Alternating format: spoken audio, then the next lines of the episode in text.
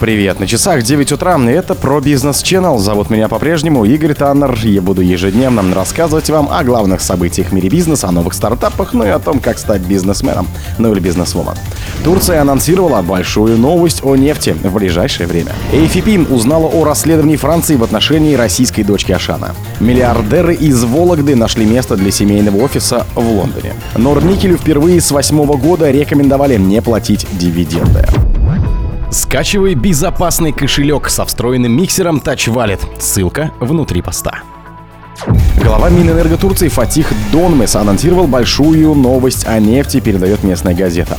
Очень скоро мы сможем сообщить большую новость о нефти, сказал Донмес. При этом он не уточнил, где именно найдена нефть и каковы ее запасы. В декабре прошлого года президент Турции Раджеп Таип Эрдоган сообщил, что в провинции Мардин на юго-востоке страны обнаружено месторождение нефти с запасами в 150 миллионов баррелей. Стоимость этих запасов, которые являются одними из 10 крупнейших залежей на суше, открытых в 2022 году, составляет примерно 12 миллиардов долларов долларов, отметил Эрдоган.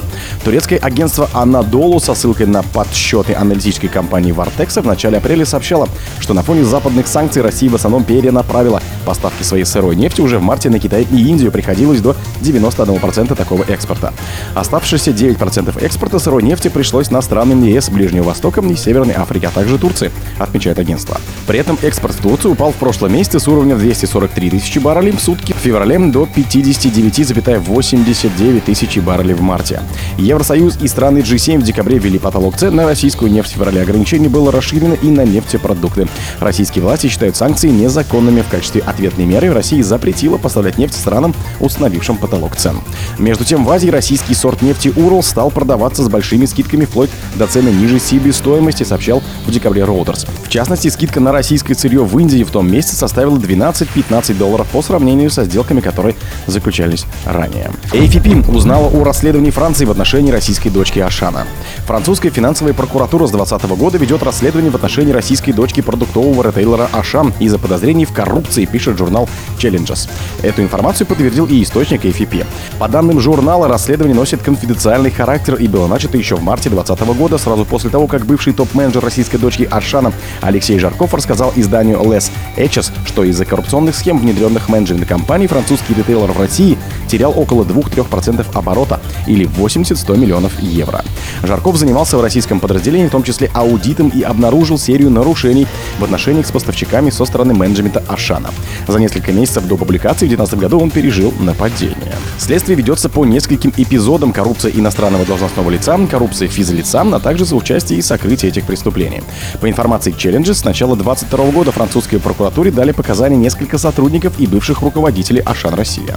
Расследование нацелено на выяснение фактов, связанных с деятельностью российского филиала, не касается Ашан в целом и является исключительно российским делом, сообщили FTP в пресс-службе французского ритейлера. Через несколько месяцев после публикации об использовании коррупционных схем в Ашане, ныне уже бывший глава российского подразделения Йоханнес Талай говорил РБК, что был организован специальный комитет, в рамках работы которого уволили несколько десятков человек, которые потеряли доверие, нарушали должностные инструкции и были близки коррупции. Миллиардеры из Вологды нашли место для семейного офиса в Лондоне. Инвестиционная компания основателей разработчика игр PlayRix братьев Дмитрий и Игоря Бухмановых переезжает в свой первый постоянный офис в лондонском районе Сент-Джеймс. Rix Capital основан в конце 2021 года. Управляет активами миллиардеров из Вологды стоимостью 4 миллиарда долларов. Компания также намерена удвоить количество сотрудников примерно до 10, сообщает Bloomberg.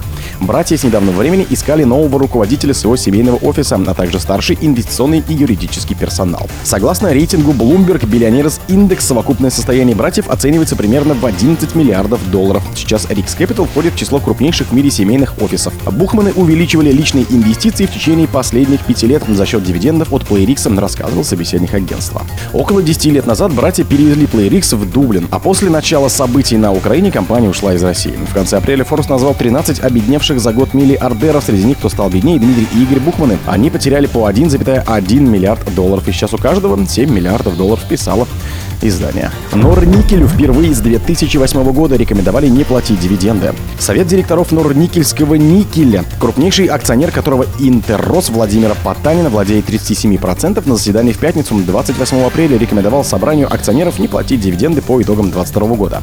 Решение принято большинством членов Совета, об этом говорится в сообщении компании. До сих пор Норникель не платил дивиденды только один раз за 2008 год, когда разразился мировой финансовый кризис. Впервые за много лет менеджмент Норникеля предложил Совету директоров не выплачивать дивиденды. Это сложное решение, которое вызвано экстраординарными обстоятельствами, заявил старший вице-президент финансовый директор Норникеля Сергей Малышев. Внешняя среда не только привела к ухудшению финансового состояния компании, но и поставила Норникель в условия высокой степени неопределенности. Собрание акционеров компании должно состояться 6 июня. Малышев предупреждает, что ситуация может еще ухудшиться, помимо уже реализованных негативных сценариев снижения выручки, рост себестоимости, разрушения традиционных логистических цепочек, проблемы со сбытом необходимость корректировки инвестпроектов. Компания не исключает усиление внешнего давления. Среди возможных новых рисков санкционное давление, в том числе на продукцию компании или любые металлы из России, а также снижение цен на нашу корзину металлов в связи с замедлением мировой экономики. Среди дополнительных негативных факторов он называет ожидаемое увеличение налоговой нагрузки и рост стоимости обслуживания долгового портфеля в этом году. О других событиях, но в это же время не пропустите. У микрофона был Игорь. Пока.